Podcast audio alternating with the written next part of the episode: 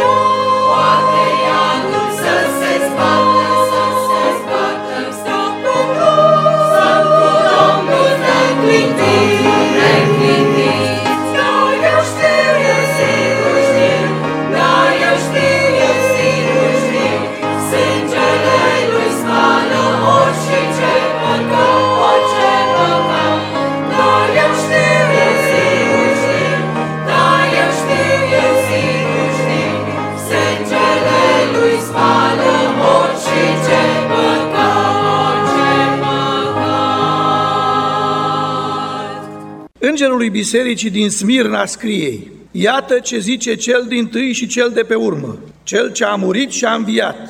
Fii credincios până la moarte și îți voi da cu nuna vieții. Cine are urechi să asculte ce zice bisericilor Duhul. Cel ce va birui, nici de cum nu va fi vătămat de a doua moarte. Amin. Tu însetat astăzi în al tău suflet, Tu cel trudit, trist și împovărat, Vin la izvorul bogat ce e în Iisus, În el vei fi pe deplin adăpat. Apa cea vie Iisus dăruiește celui ce e trudit însetat. Inima ta cu dor să primească Arul ceresc, darul nemeritat. Tu ce în lume ești prins, ești în lanțuri, Ești amăgit de ale lumii plăceri, Sufletul tău e însetat după Iisus, Glasul lui blând îți grăiește din cer. Apa cea vie Iisus dăruiește celui ce e trudit însetat. Inima ta cu dor să primească harul ceresc, darul nemeritat. Fiu prea iubit, umpleți inima astăzi cu Duhul Sfânt plinătatea de sus. Numai prin El vei trăi pentru Isus. El e al tău dar ce e dulce nespus. Apa cea vie Iisus dăruiește celui ce e trudit însetat. Inima ta cu dor să primească harul ceresc, darul nemeritat. La Evrei, la capitolul 7, spune cuvântul, El s-a făcut chezășul unui legământ mai bun. Dumnezeu lucrează prin intermediul legămintelor, a făgăduințelor și a jurămintelor pe care le face. Asta e metoda pe care Dumnezeu o are. Când intră în legătură cu cineva pe care îl iubește, face legământ cu el. Îi face jurăminte. Când are pe altul mai mare, că nu este cineva mai mare, se jură pe numele său ca să să, să știe că făgăduința aceea e tare, se împlinește prin legământul cuvântului său. Aici vine cuvântul și spune s-a făcut chezășul unui legământ mai bun. Și dacă ne uităm peste pasajul acesta în întregime, vom vedea că vorbește pe de o parte legământul cel vechi și legământul cel nou. Aici cuvântul ne spune și s-ar putea să fim curioși. De ce legământul pe care îl are și îl aduce Domnul e un legământ mai bun, spune cuvântul. Nu înseamnă neapărat că cel vechi era rău, numai că cel nou e un legământ mai bun. Împart gândurile în trei părți legământul vechi cum era, legământul nou cum este și apoi o pildă ca să-l înțelegem mai bine și beneficiile pe care le are legământul cel nou. Legământul cel vechi îl are Domnul și prin legea pe care a adus-o la Sinai, la muntele care a cutremurat pământul pentru că picioarele lui Dumnezeu au coborât acolo și fulgerele cu tremurul a îngrozit poporul. La Levitic, la capitolul 18, la versetul 5. Să păziți legile și poruncile mele. Omul care le va împlini va trăi prin ele. Cuvântul acesta și multe altele la fel arată clar. Rânduiala în vechiul legământ era ascultă și înțelege, împlinește și vei trăi. Sunt lucruri care merg normal dacă vrei să ai viață, împlinești cuvântul și îl trăiești în viața ta și vei trăi. Altfel, vei muri. E concluzia clară.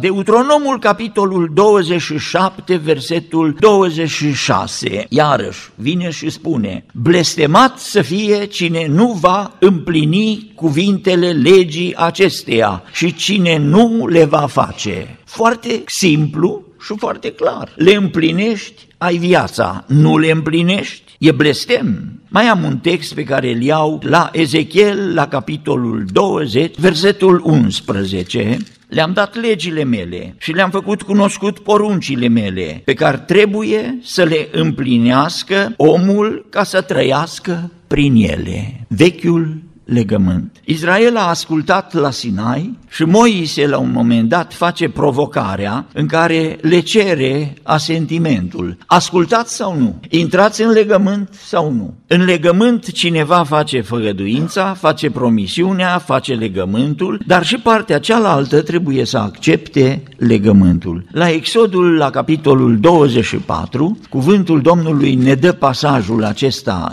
E emoționant cum se întâmplă ca poporul să consimtă că primește legământul. A trimis pe niște tineri dintre copiii lui Israel să aducă Domnului arder de tot, ăsta e Moise care face lucrul acesta, și să junghie tauri ca jerte de mulțumire. Moise a luat jumătate din sânge și l-a pus în străchin, iar cealaltă jumătate a stropit-o pe altar. Sfințirea și legământul prin sânge. E un legământ care are de-a face cu viața omului. A luat cartea legământului și a citit-o în fața poporului. Ei au zis, vom face și vom asculta tot ce a zis Domnul.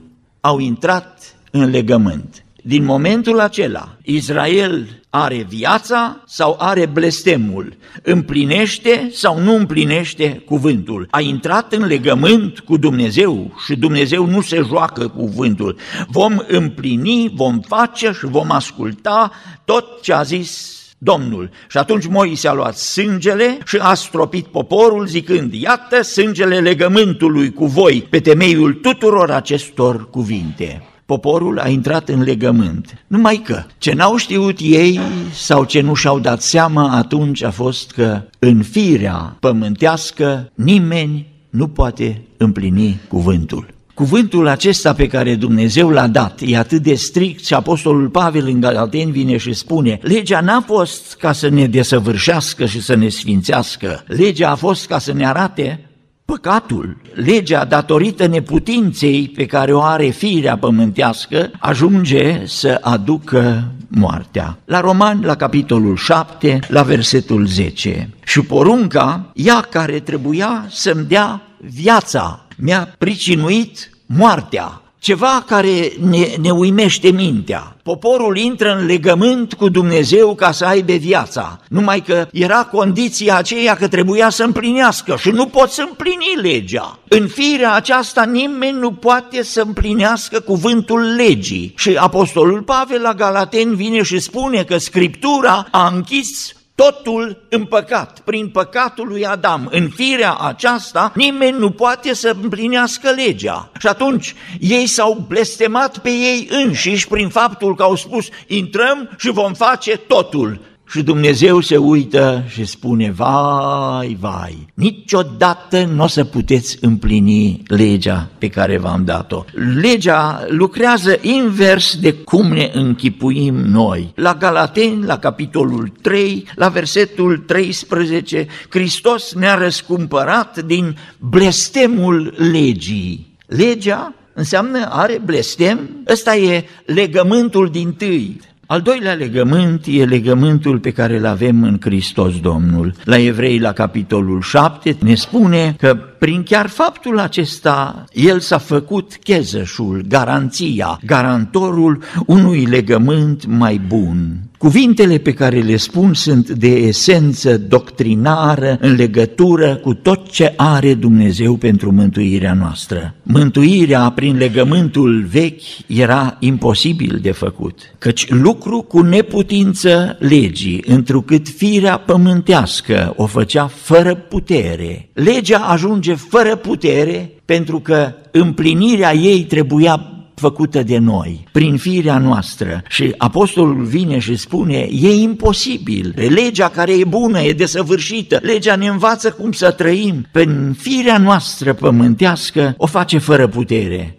Dumnezeu a osândit păcatul în firea pământească, trimițând din pricina păcatului pe însuși Fiul Său într-o fire asemănătoare cu a păcatului. Se ferește să spună în firea păcătoasă pentru că Domnul Isus n-a avut păcat. El a fost mielul fără prihană, desăvârșit, care poate să aducă mântuirea pentru toți oamenii. Și atunci Duhul inspiră să folosească o fire asemănătoare cu a păcatului. Și nașterea din fecioară a Domnului face ocolirea aceasta majestică. Domnul Isus să se smerească, să se facă rob, dar el n-a avut păcat. A trimis pe Domnul în firea pământească. Două ele elemente care apar clare în nou legământ. E credința, nu faptele. În nou legământ nu scrie veți împlini porunca și veți trăi ci atât de mult a iubit Dumnezeu lumea că a dat pe singurul lui Fiu, pentru ca oricine crede, credința, cine crede în El să nu piară,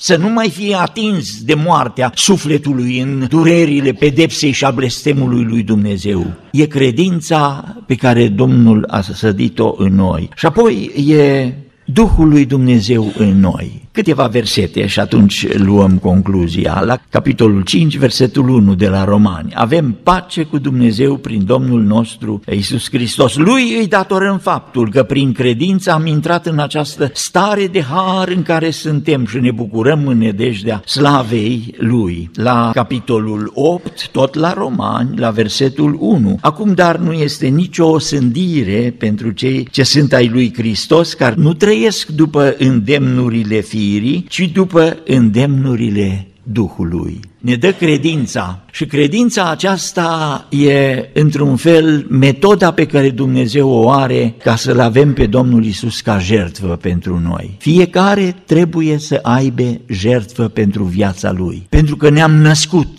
pentru că am ajuns să respirăm aerul, pentru că existăm, pentru că avem un suflet, Dumnezeu cere o jertvă de sânge. Numai că Domnul Isus a venit ca o jertvă universală și prin credință eu vin cu Domnul Isus Hristos, jertfa pe care am ales-o și mă înfățișez înaintea lui Dumnezeu. Asta e credința. Avem o jertfă, fiecare trebuie să aibă o jertfă și noi am ales ca jertfă pentru păcatele noastre să fie Domnul Isus Hristos. Și pentru că El e cel care ne-a adus harul, ne-a dat și putere să împlinim o viață nouă. Și atunci e Duhul care este în noi. După îndemnurile nu ale firii pământești, ci după îndemnurile Duhului. În adevăr, legea Duhului de viață în Hristos Iisus m-a izbăvit de legea păcatului și a morții. Lucrurile sunt atât de clar arătate în Noul Testament în legătură cu legământul vechi care era un legământ ca să arate că nu putem să trăim după lege, ci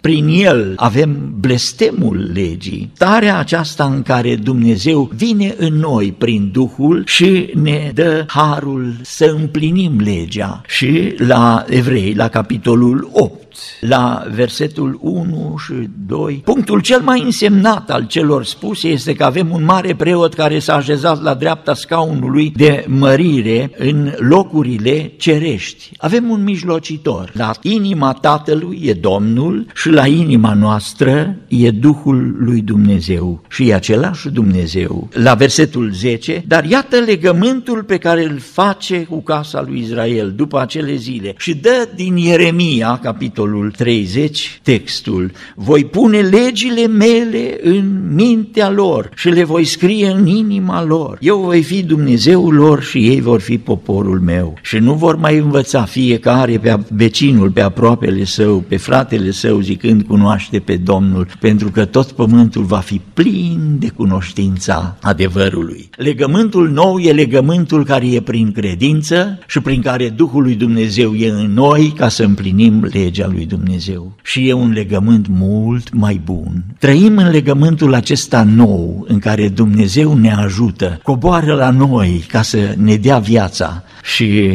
exemplul pe care vreau să-l iau este de la 1 Samuel, capitolul 18, și aici e vorba de un legământ care s-a încheiat. Nu e un legământ de sânge, dar e un prototip al legământului pe care îl face Dumnezeu cu noi. Ionatan a fost făcut legământ cu David pentru că îl iubea ca pe sufletul lui. A scos mantaua pe care o purta ca să-i dea lui David și i-a dat hainele sale, i-a dat sabia, arcul și încingătoarea lui. Sunt trei lucruri pe care le subliniez în legământul nou pe care îl avem. Dumnezeu ne îmbracă în el, în haine noi. Haina, mantaua aceasta e de fapt rangul de prinț pe care ni-l dă Dumnezeu prin credință, cei care vin la Domnul și vor să spună, asta e jertfa de care am nevoie, e jertfa de la cruce, e răstignirea Domnului, e sângele vărsat pentru mine, e legământul cel nou în sângele Lui. Acest pahar, pune la cină Domnul, este legământul cel nou în sângele meu. Și cu legământul acesta avem mantaua, rangul înalt. Cine umbla cu mantaua lui Ionatan știa că și el e prinț ca și Ionatan. Ne-am îmbrăcat într-un Hristos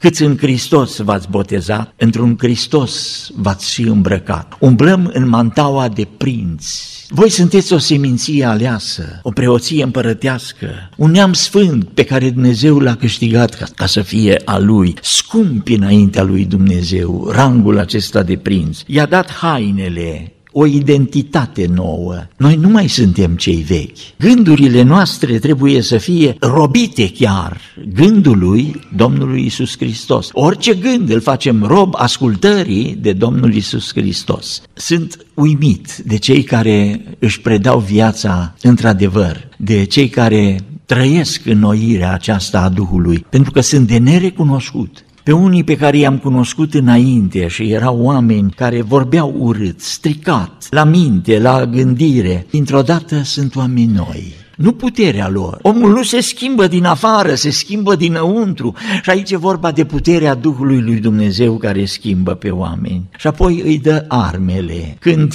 am ajuns copii ai lui Dumnezeu, cu rang de prinț ai împărăției, fii și fiice ale lui Dumnezeu, ne-a schimbat firea aceasta într-o fire nouă. Iată, cele vechi s-au dus. Omul e nou, ne dă și armele puterea, armele luminii, arme care nu sunt ca și cum spune Pavel, noi nu suntem din cei care luptăm cu pumnul, sunt arme ale luminii, lumina care fără gălăgie biruie întunericul, unul singur dintre noi atât de scump înaintea lui Dumnezeu, încât atunci când e lovit, Domnul Isus vine și spune, pe mine m-ați lovit. Saule, Saule, pentru ce mă prigonești? O palmă dată unui credincios al Domnului e o palmă dată lui Hristos.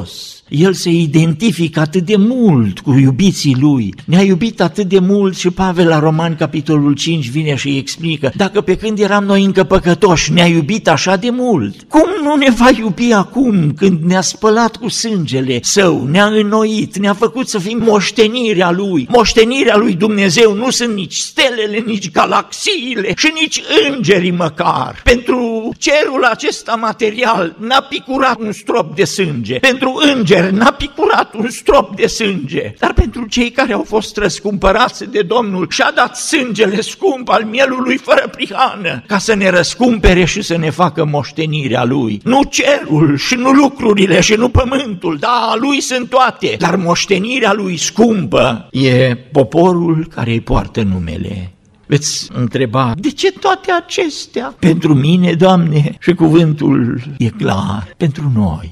În cartea Cântarea Cântărilor o vedem pe ciobănița aceea care n-are cu ce să se laude în capitolul 1. Nu vă uitați că sunt așa negricioasă, căci m-a ars soarele. Fiii mamei mele s-au mâniat pe mine și m-au pus păzitoare la vii, dar via frumuseții mele n-am păzit-o. Ciobănița aceasta vine și spune nu sunt frumoasă. Fața mi e negricioasă, e bătută de soare, palmele îmi sunt cu bătături, n-am frumusețe. În capitolul 2, ascultați ce spune aceeași ciobăniță. Eu sunt un trandafir din Saron, un crin din văi, o floare de o delicatețe așa cum nici Solomon nu se îmbrăca. Sunt un crin din mijlocul spinilor și poate vă întrebați, dar ce s-a întâmplat de la urcioasa și negricioasa dinainte, care spune că nu-i frumoasă, la delicatețea aceasta de tânără ca un trandafir din Saron. Ascultați în capitolul 1, puțin mai jos, ce frumoasă ești, iubito. Uite ce frumoasă ești, cu ochii tăi de porumbiță. Aici e unul care o iubește, care are pentru ea cuvinte frumoase. Ce frumoasă ești, iubito, ce frumoasă ești, cu ochii tăi de porumbiță. Și dintr-o dată negricioasa de păstoriță prinde roșață în obraj și se simte iubită. Nu-i frumos ce face Dumnezeu cu noi? Vine diavolul și spune, ești urât, ești rău, ești plin de păcate. Și vine Dumnezeu în Hristos Domnul și spune, ce frumoasă ești biserica mea. Paharul acesta pe care îl luați e legământul cel nou în sângele meu. Ca să nu fie blestema legii, ci să fie o unitate, o legătură între Dumnezeu și noi, ca să avem tot timpul aici viața împreună cu El, dar și toată veșnicia. Binecuvântat să fie numele și noi să-i arătăm dragoste, să-i arătăm iubirea noastră întreagă și ființa noastră predată în mâinile Lui, ca să putem să-i binecuvântăm numele toată viața și toată veșnicia. Fii binecuvântat, miere, preasfânt, cel care ne-ai pregătit și locul în slavă, dar și viața aici, împreună cu tine și numele Tău să fie mărit. Amin.